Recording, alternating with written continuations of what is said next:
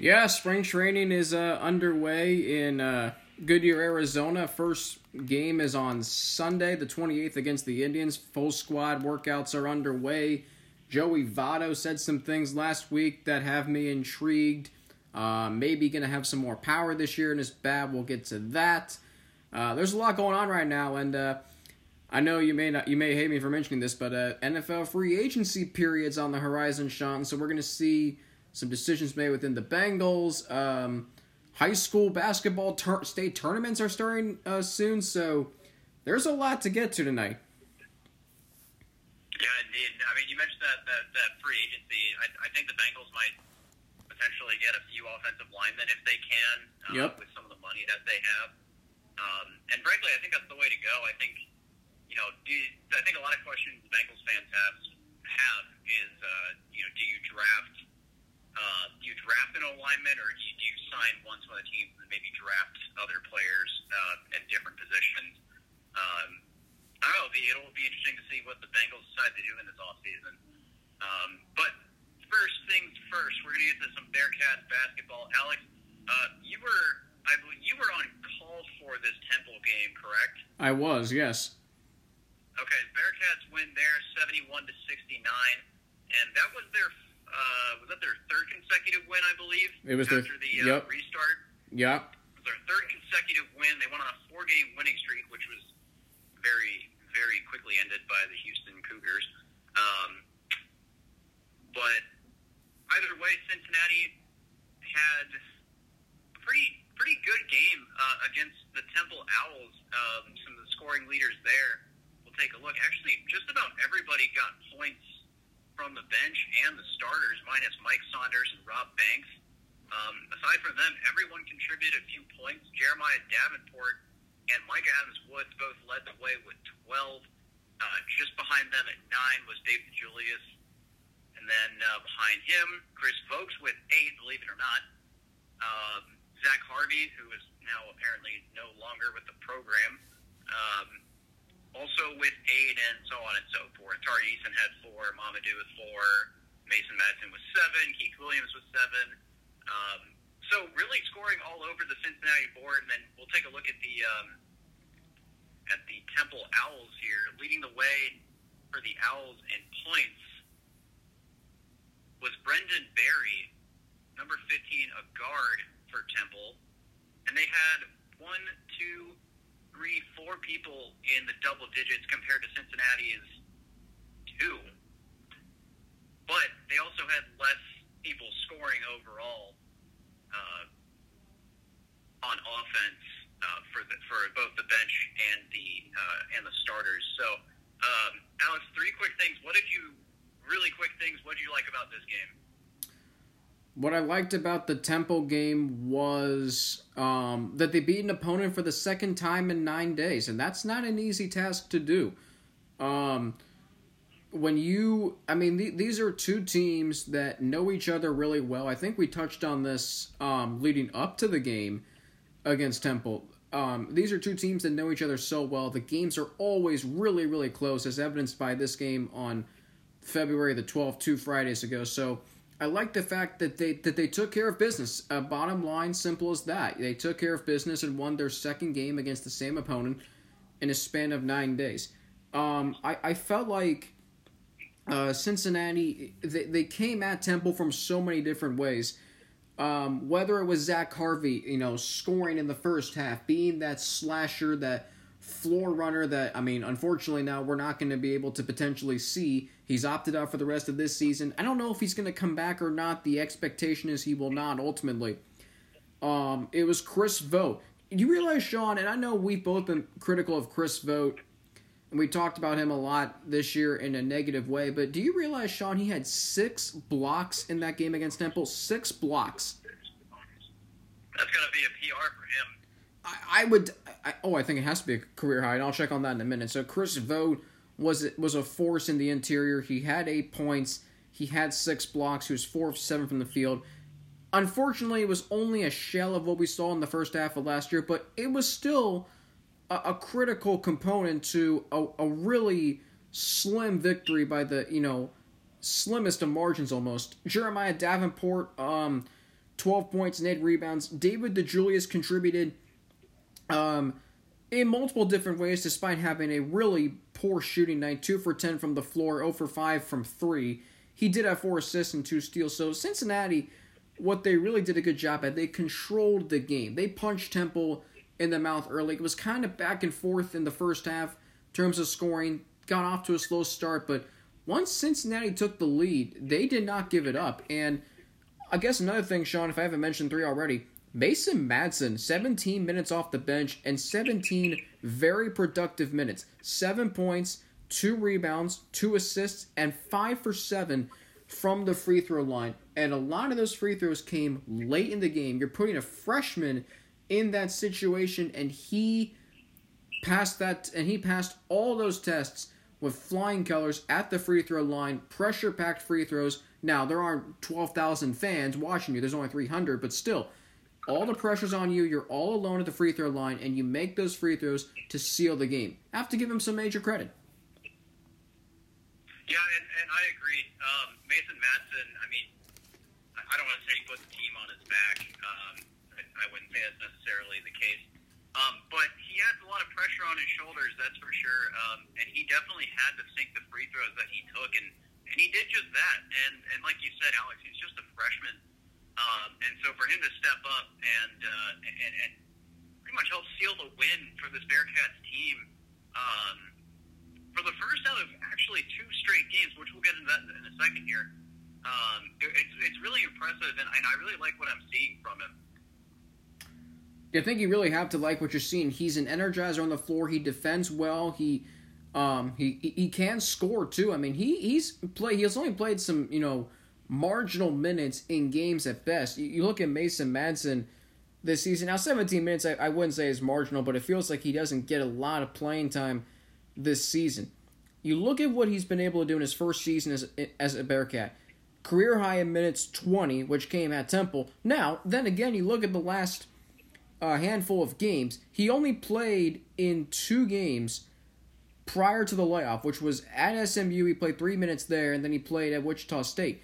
But with the layoff and, you know, having a limited roster, he has played in his last five games, Sean, ready for this? 20, 19, 17, 15, and 14. That is averaged to 17 minutes per game for a freshman. And when I think about what's transpired recently, we'll get to what took place on Sunday here in a minute, and I think about what what does there look forward to within this program? Hopefully, one of those one thing to look forward to is the evolvement of Mason Madsen. I don't even I don't even know I, I think we're beyond the point of development and if there's a difference between the two concepts. But Mason Madsen could evolve into this, you know, really, you know, kind of almost reminds me of a Mick Cronin player, a player that defends, a player that can rebound and score. And that's what we need on this team. We need some outside shooting. We need a guard that can score, you know, whether it's driving to the hoop, whether it's, you know, hitting threes.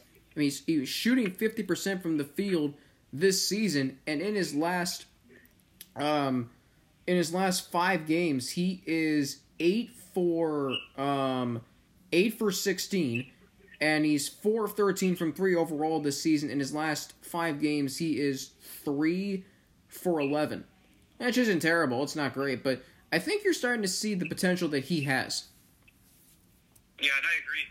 And you almost wonder. You, you look at the minutes uh, difference between uh, Zach Harvey and Mason Madsen. I mean, Zach Harvey only had one additional minute over Mason Madsen, which you gotta wonder if maybe that's partially the reason that uh, he left.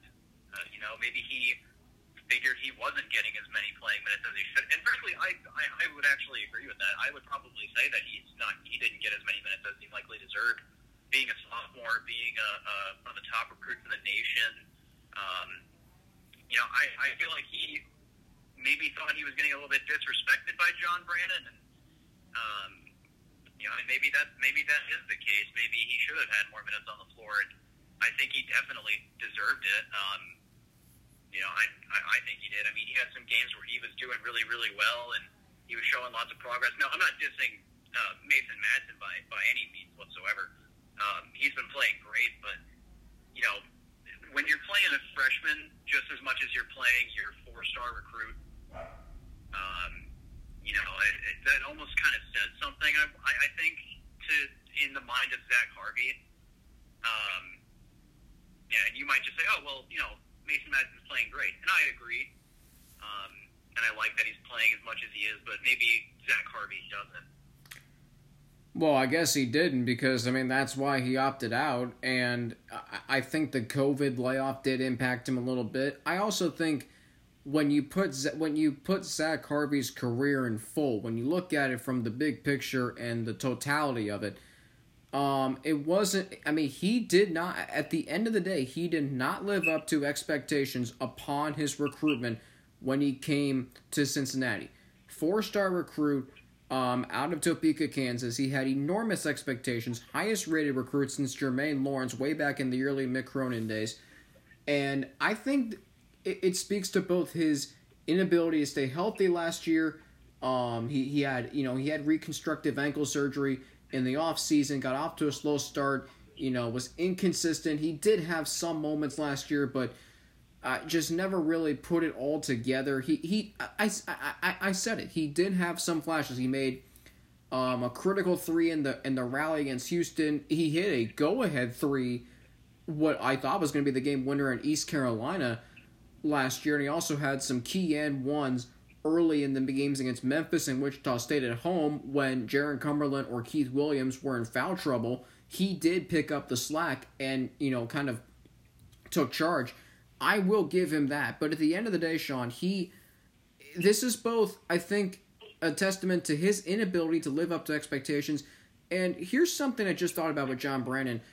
To me, he's a guy who um, I, I, I mean, I don't know if he's really a player's coach or not because yeah, he's had opt outs, and you do have to consider that. But I, I think with John Brannen, he is a short fuse, and if you don't if you don't live up to what he expects out of you as a player, then you're not going to play. I mean, think about Jarron Cumberland. I mean, some of the stuff that maybe he could do when Mick Cronin was here, he couldn't get away with it under John Brannen. He was benched for a game. Jarron Cumberland didn't play in the second half or, or much the second half in overtime in the semifinal game at the Paradise Jam last year. John Brannen has a short fuse. There's a way that John Brannen wants to run this program. And maybe that's why Zach Harvey opted out because he was not he did not feel like he was living up to the expectations casted by John Brannen. And unfortunately, you know, for it's unfortunate for him. But at the same time, if John Brannen's going to be a success here, and I do hope he is because I we saw signs of it last year. Last year I had hope. This year it's kind of eh, you know, it's kind of fading a little bit um, with what's transpired recently. But I mean, you're seeing the meticulousness that he puts in, the de- the attention to detail that he possesses. I'd like for him to work out here, but I don't know, Sean. Like he has a short fuse, and he he doesn't have a lot of patience for you know if his players aren't living up to expectations. I don't know. Right. Uh, and I understand the concern, and I, I certainly see part of it. Um, however, this is a very different year for college basketball. Um, you know, who knows how many wins it would have if there was a home crowd, and, you know, that sort of thing. And also, uh, a 25 day hiatus, despite the fact that they went on a four game winning streak. I mean, that's 25 days you have without playing a game, without practicing, you know, you're hardly talking to one another. There's a lot of things that, that don't happen during that 25 day, you know, uh, that 25 day hiatus that they that they had to go through. Um, so who knows, you know, if this was a normal year, what it would look like. Um, you know, we can only really wait and see until next year what what's going to happen ultimately. Um, but uh, we won't get into next year just yet. We'll actually move to the very next game, which uh, I was going to use Mason Madsen as like a trans as a segue into the next game, but kind of got a little carried away with something else. But uh, the reason Mason Madsen's a good segue into the next game is because he pretty much helped save the day on this game too, winning or well, winning, making rather two very critical uh, free throws at the end, or making one critical free throw at the end rather. Shot for two, missed one um, it actually got the friendly roll, sat on the rim for a solid second or two, it felt like, and then it, it rolled right in, um, and it took Memphis out of out of the ability to tie up the game. Uh, it put up the Bearcats up by four, so UCF needed a three and a foul with I think it was under three seconds to go or four seconds to go. It wasn't a whole lot of time left, Alex. Um, no, it wasn't. And it, it put Cincinnati it just out of reach uh, for UCF to be able to make any sort of any sort of you know game winning shot. I, they did make a very long distance three. I can't remember who made the shot exactly. I want to say it was C.J. Walker, maybe. Um, whoever it was that made the shot, though, props to him. It was a great shot. It was Darius Perry. Um, it was Perry. Okay. Um, and this game was really back and forth. Cincinnati had a very good uh, offensive rhythm going in the first half. Uh, they sort of lost that in the second half and regained it a little bit, just enough to like recapture the lead and, and get the win. But again, more props to Mason Madsen for having the, the pressure on his shoulders as a freshman, to be able to sink just just one. He only needed one, and he made it. Sink one critical free throw uh, to seal the game for for the Cats. I thought, Sean, that this game was one of the better games the Bearcats have played this year in terms of you know, how smooth they looked as a team. You have to remember the Bearcats in this game, they did not have very many turnovers early. Most of them came in the second half. They got they built a double digit lead in the first half, and UCF did come from behind. I will give them credit, but Cincinnati did enough damage offensively in the second half in the first half where UCF it was too it was too much to overcome from them. In this game, Cincinnati had four double digit scores. Keith Williams had 14 points, was 6 of 12 from the floor, 8 rebounds, 4 assists. Great game for him. David DeJulius had 14 points. He was 6 of 12 from the field as well. Chris Vogt even had 11 points, 7 rebounds, 4 of 6 from the floor. And then Mike Adams Woods had 13 points off the bench, including 3 for 6 from downtown. I, I thought this game you saw a lot of smooth play from the Bearcats offense. They were in transition. They were getting into the paint. In fact, in this game, Cincinnati had 17 fast break points, 34 points in the paint. So they got out in transition. They made smart passes. If you would double team Chris Vogt on the on the interior, he would kick out to Mika Adams Woods for three, or whether it was uh, Jeremiah Davenport made a three, Mason Madsen made a three, David DeJulius made a three as well. I thought Cincinnati in this game did a great job of playing smooth. They weathered the storm. UCF came back uh, early in the second half. I believe they tied the game, but then David DeJulius they did tie the game at 50, but then DeJulius made a three and they never let go of the lead. So the resiliency of the Bearcats in games that they can win against teams that against teams they should beat has been has been very very good. Um, but another thing too, Sean, and, and I, this this really wasn't talked about. Maybe from what I'm remembering from the stories that I read from um, beat writers who cover the team professionally, did it feel to you that this team was kind of playing with some adrenaline because they didn't have a full roster, they hadn't played in 25 days, they were playing under extraordinarily abnormal circumstances. Did it feel like to you that this team was kind of playing with a little bit of an adrenaline just because they had just gotten back to playing basketball? I think so. I think part of that was the energy they had from the uh, from the the three game win streak that they were on. Now they made it four with this game. Uh, so I think that they kind of just had that momentum going, and they were able to keep practicing and, and sort of reestablish their.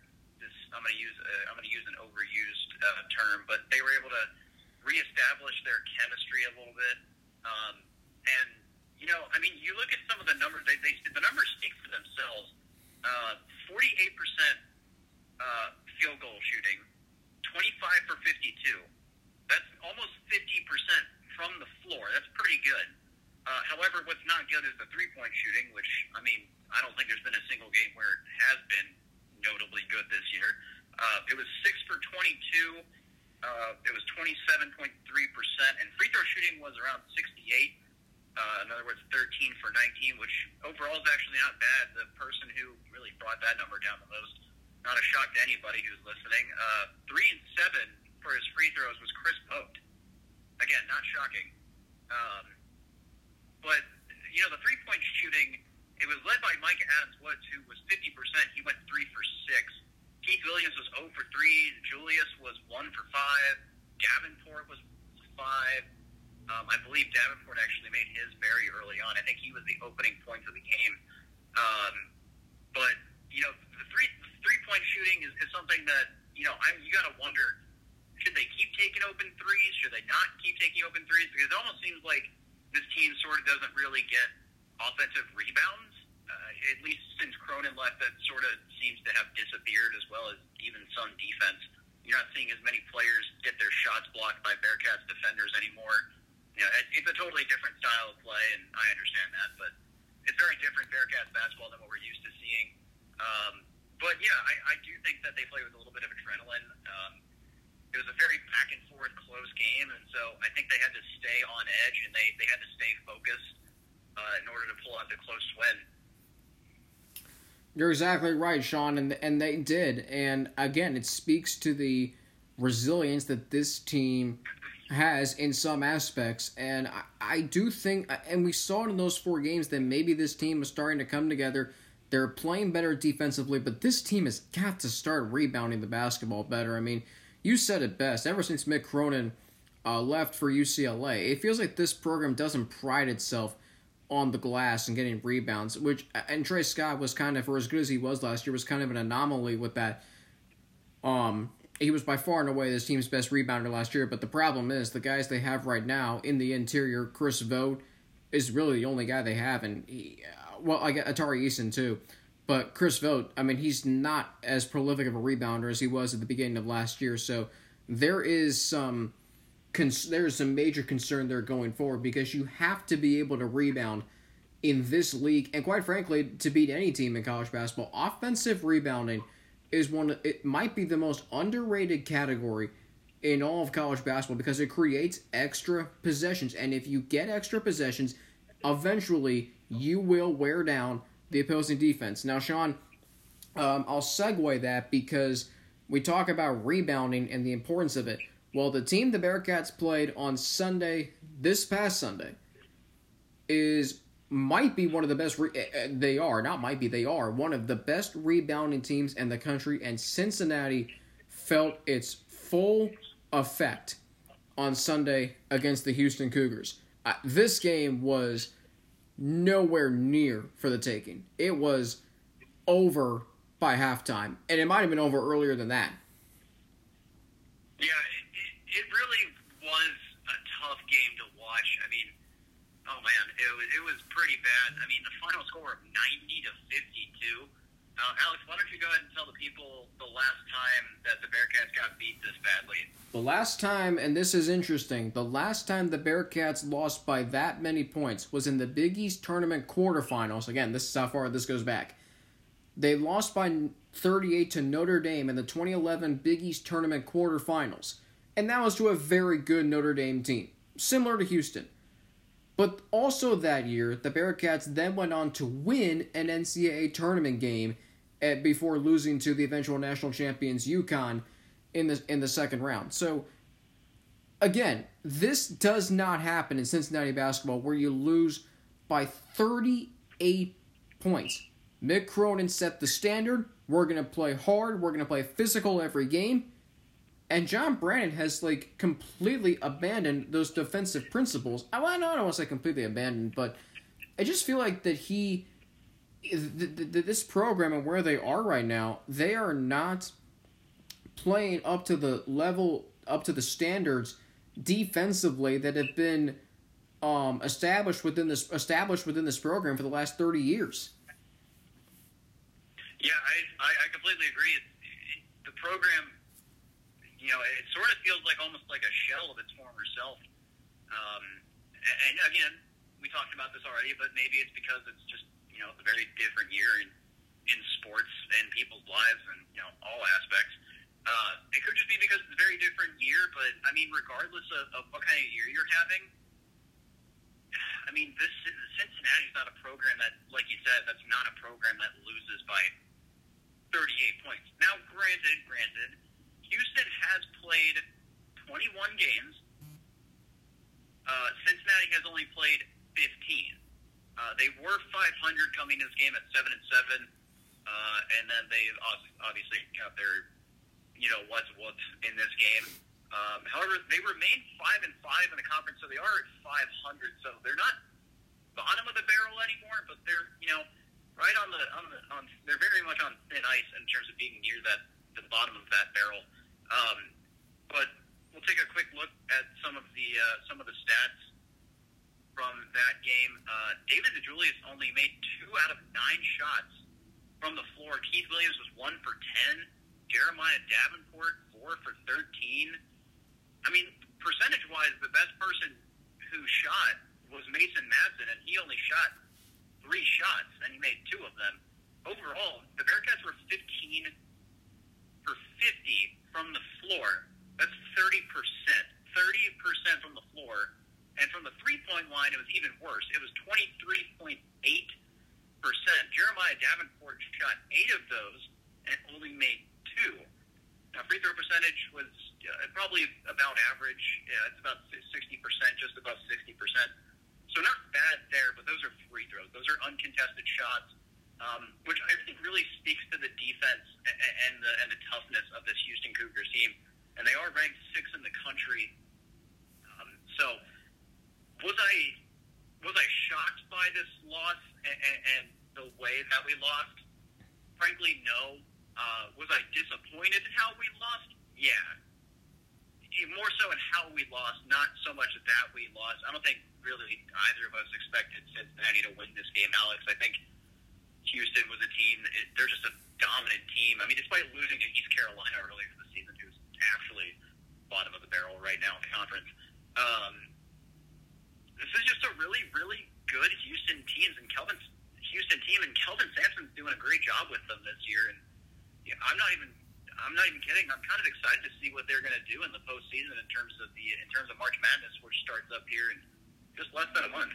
I think I think the Cougars are a nightmare for any team because they play physical, and if you're a team that likes to get out and run, I mean, I think let's say they run into a, a Michigan or an Ohio State from the Big Ten or an Illinois teams that like to teams that have balance, and if Houston can make it ugly and make it uh, a slugfest. I, I, would say advantage Houston, and we kind of saw that with um, in their last two tournament appearances. You remember they lost to Michigan in 2018, but what you may not remember is Houston took Houston. Uh, they made Michigan earn that victory, and the only reason why they won is because Houston kind of gave the game away with missed free throws. But they made it ugly. They made it you know physical. They made it hard nosed, a battle. And then you look at uh, 2019 they play Ohio State in the and they play Ohio State in the second round. I remember that game. Sean had so many foul calls in the second half because of it was so physical. And then Kentucky, uh, they won. They lost Kentucky sixty-two to fifty-eight. But again, they made Kentucky work for that victory. Now Kentucky, now Houston and Kentucky is actually a really good match because Kentucky is historically a team that likes to play inside out, which is kind of what Houston is.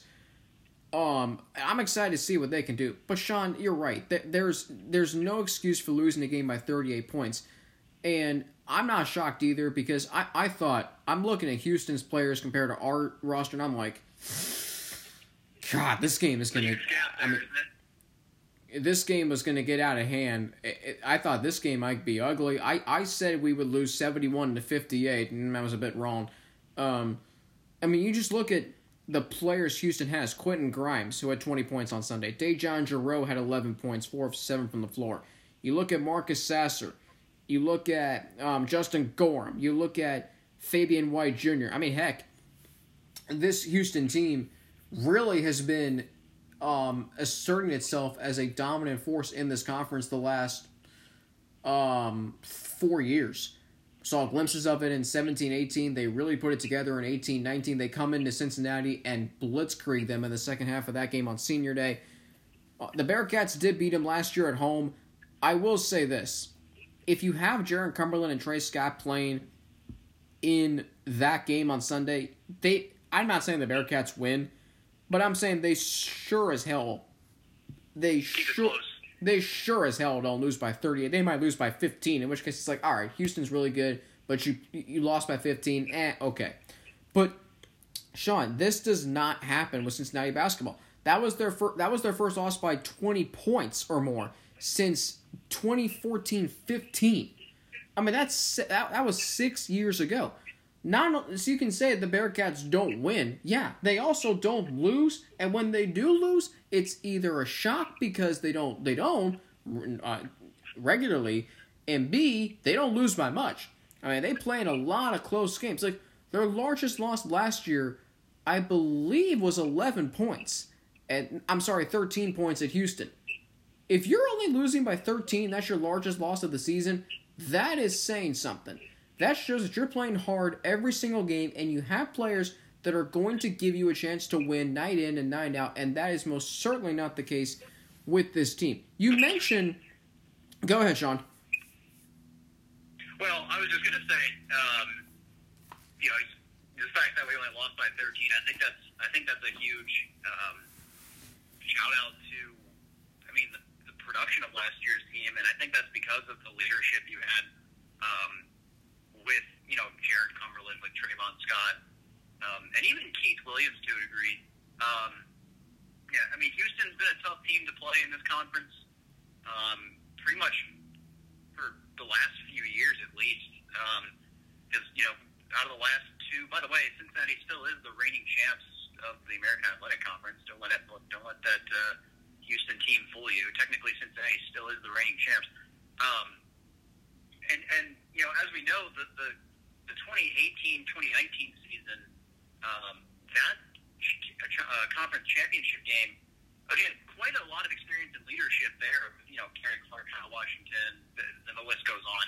Um, that was a really, really close game, thanks to them turning over the uh, Houston turning the ball over in the last second. Um, and then the year after that, Cincinnati returned to the championship game to take on Houston, and Cincinnati just manhandled them. And, and yeah. I, I think again that's a tribute to Jarron Cumberland, to Keith Williams, or I'm sorry, to, well, yeah, to Keith Williams and also Trevon Scott. I think that was a, a huge. I think that's a huge tribute to those guys. Um, and you just don't have that same leadership anymore, you know. Um, and one one quick point I want to make: uh, Houston shot 21 free throws in this game, and they made 19 of them. No one missed more than one free. No one player missed more than one free throw from Houston. Yeah, that's that's getting it done. And I think that, Sean, there's two things there. One, what you just said, they're making their free throws, and two, Cincinnati didn't want to play didn't want to play their style of play, and unfortunately, um, in this against them, you have to play that way. The way you beat Houston is you play their game. Normally, Sean, if you play a team that plays up tempo, you know, you don't want to try and match that because you're going to get tired. It's easier it's easier to slow a game down than it is to speed a game up. And it's also easier to, you know, play it's also easier to match up to a physical style than it is to match up to an up tempo style. But I mean, you said it, Sean. You go back to the the conference tournament championship games. You go back to um, the 2018 and 2019 tournament championship games, and you look at the experience.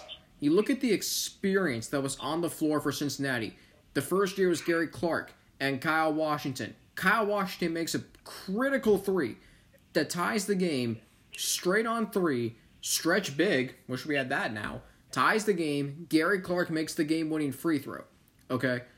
2019, you lose Clark in Washington. All right, Jarron Cumberland had a fantastic year that year.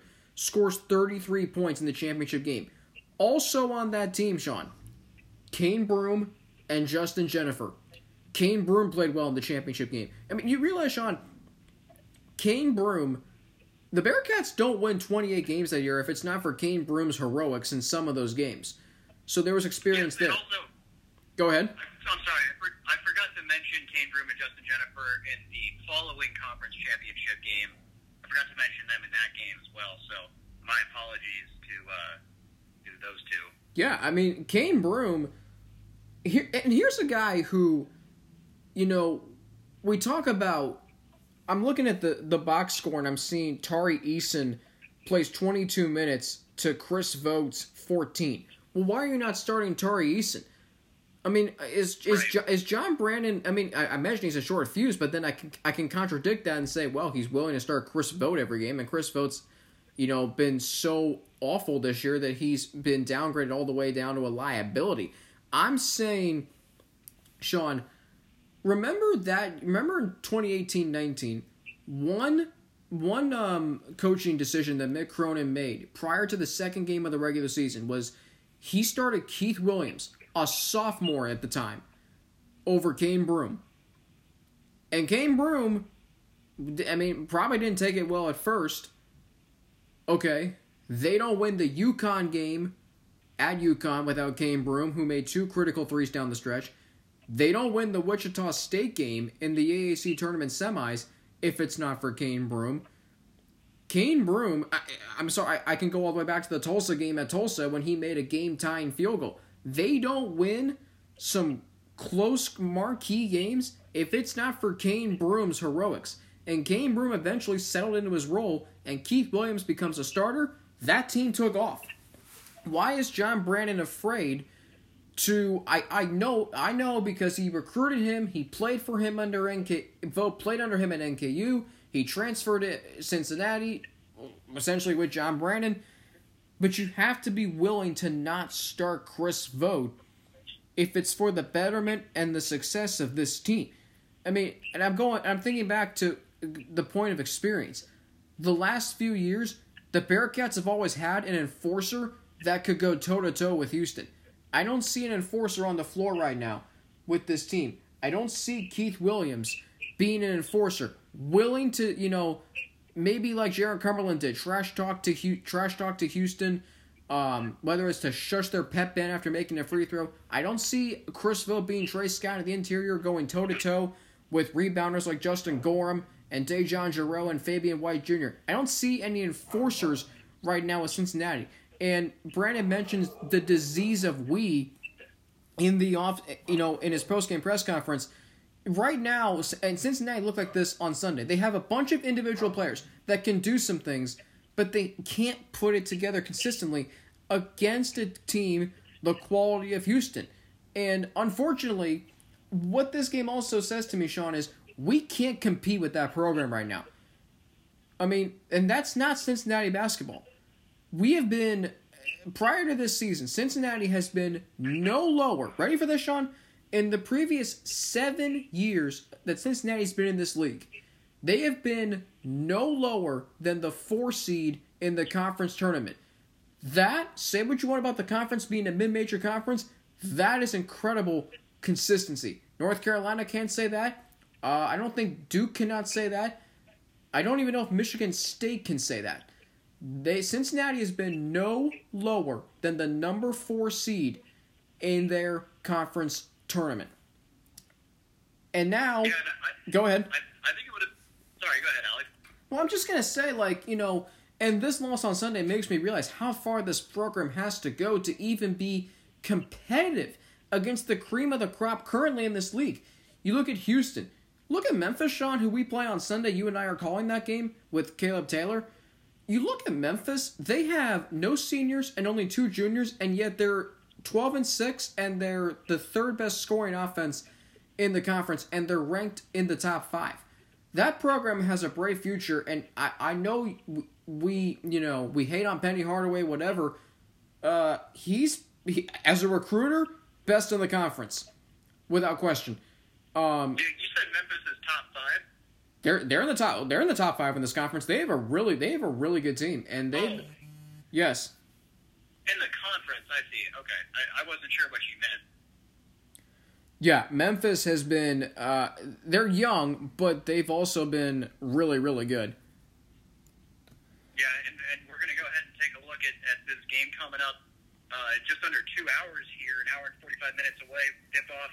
Yep. Um, down in Tulsa, Oklahoma at the Donald W. Reynolds Center. Cincinnati is taking on Tulsa night at 9 o'clock on ESPNU. Um, I don't know that they've announced the starters just yet, Alex. Um, I can't imagine it would look it would look too different from previous games. Um, I would imagine it might even be the same five. Um, but you know, it, it, Tulsa is predicted to win actually heavily. If you look at ESPN uh, Basketball Power Index, uh, they're giving them a 64% chance to win. And frankly, I agree with that. Uh, I don't know that Cincinnati is going to be able to keep up with the talent that Tulsa has. Even uh, it'll be interesting. I mean, Tulsa's, you know, in terms of Tulsa, in terms of their record, they're, you know, only slightly better uh, percentage wise. They played more games than Cincinnati. Um, you know, they're ten and nine. Cincinnati's seven and eight. So they're over 500. Cincinnati's just under 500. Uh, so in terms of wins versus losses, they're two pretty similar teams. Uh, in terms of games played, two very different teams. Um, you know, I mean, there's a four-game difference there. Yeah. Um, and you know, I, I don't know. Like I said, I don't, I don't know that Cincinnati's gonna be able to keep up tonight. Uh, give me give me a quick take on what you think, uh, and then we'll do uh, score prediction. The last point you just made about Cincinnati being able to keep up tonight with Tulsa is a great point, Sean, and here's why. I don't know if you remember the first game these two teams played this year, but I'm thinking back to it, and Tulsa just simply got out in front of Cincinnati, and the Bearcats struggled to keep up. Granted, the Bearcats made the game down the stretch, only losing by four, but Tulsa just looked like the faster team. They looked like the better team. I'm looking at Tulsa right now, their stats, Sean.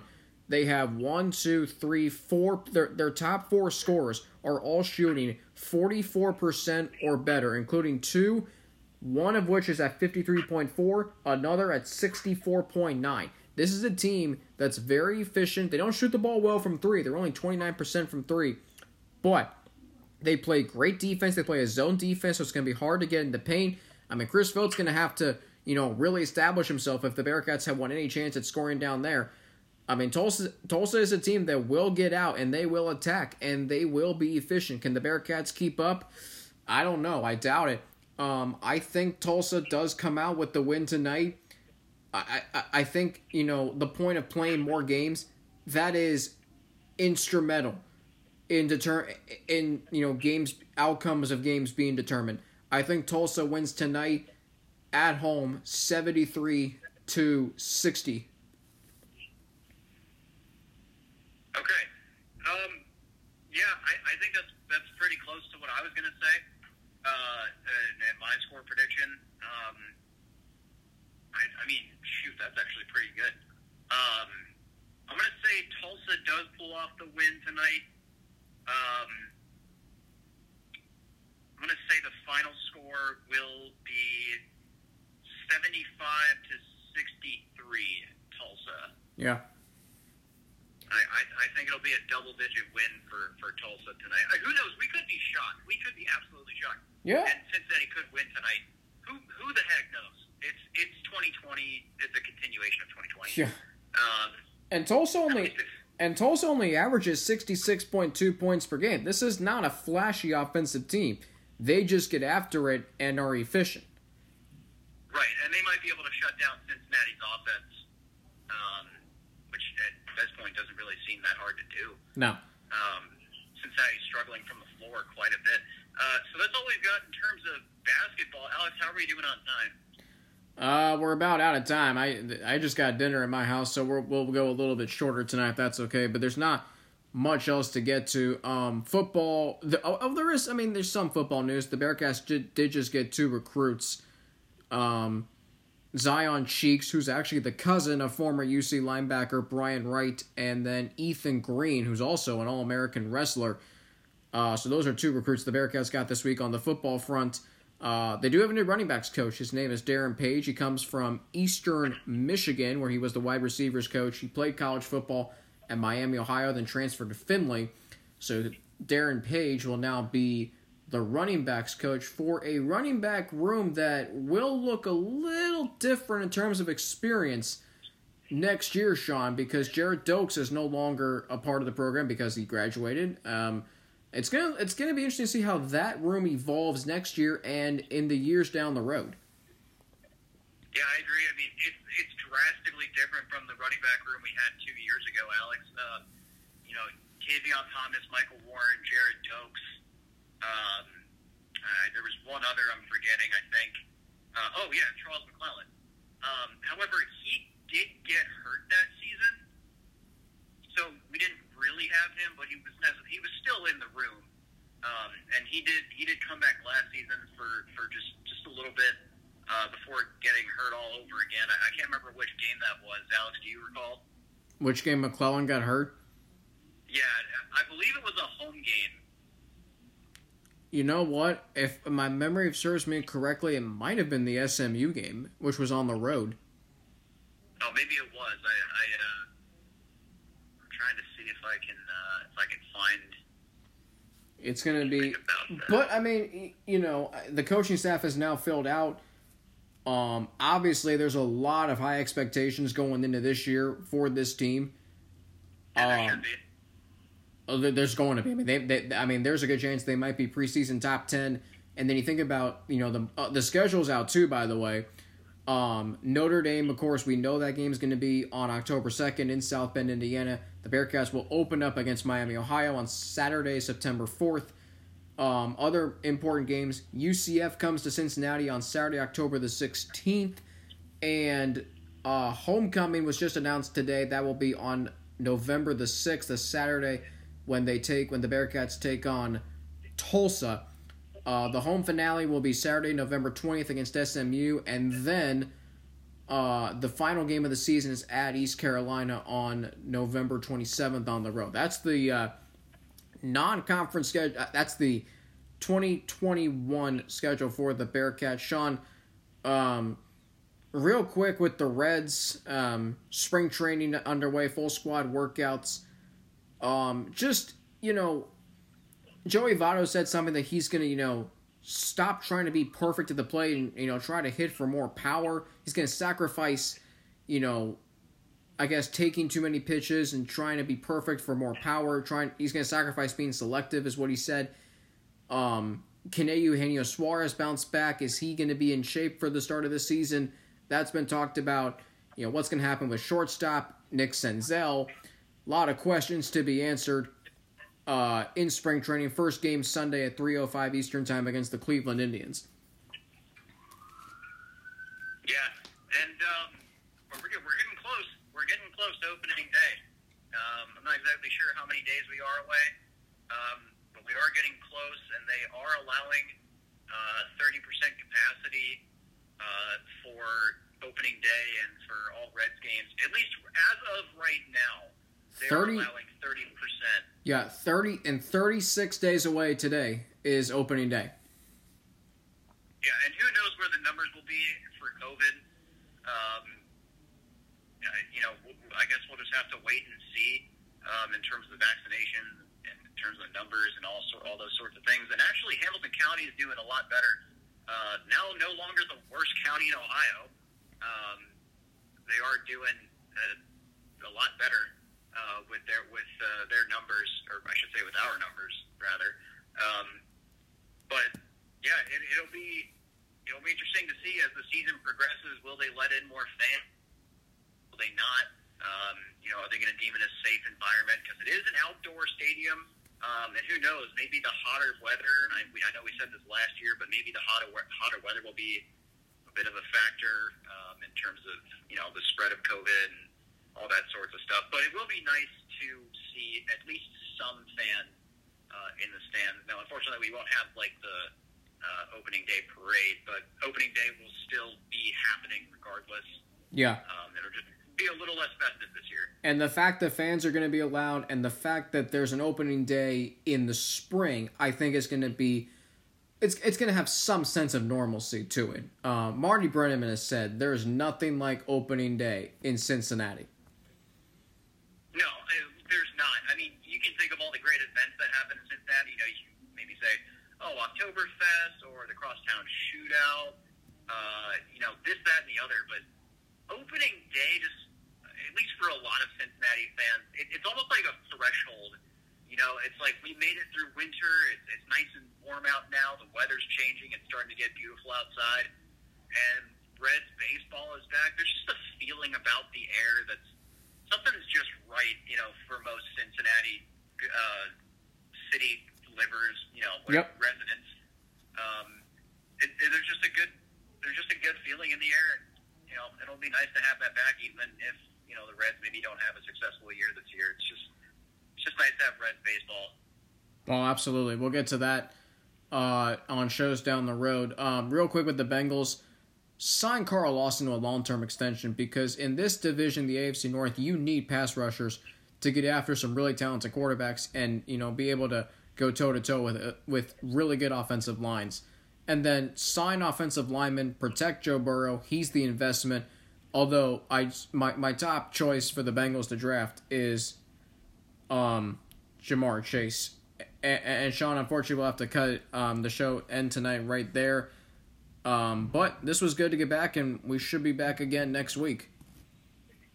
Absolutely, Alex. Thanks for joining me tonight. Uh, we had to do it via phone call tonight, so this is the first time we've done that. But uh, thanks for joining in, folks, and uh, tune in next week and tune in tonight if you so dare to the Bearcats game at nine o'clock over at ESPNU down in Tulsa. Have a good night, Bearcats fans, and we'll see you next week.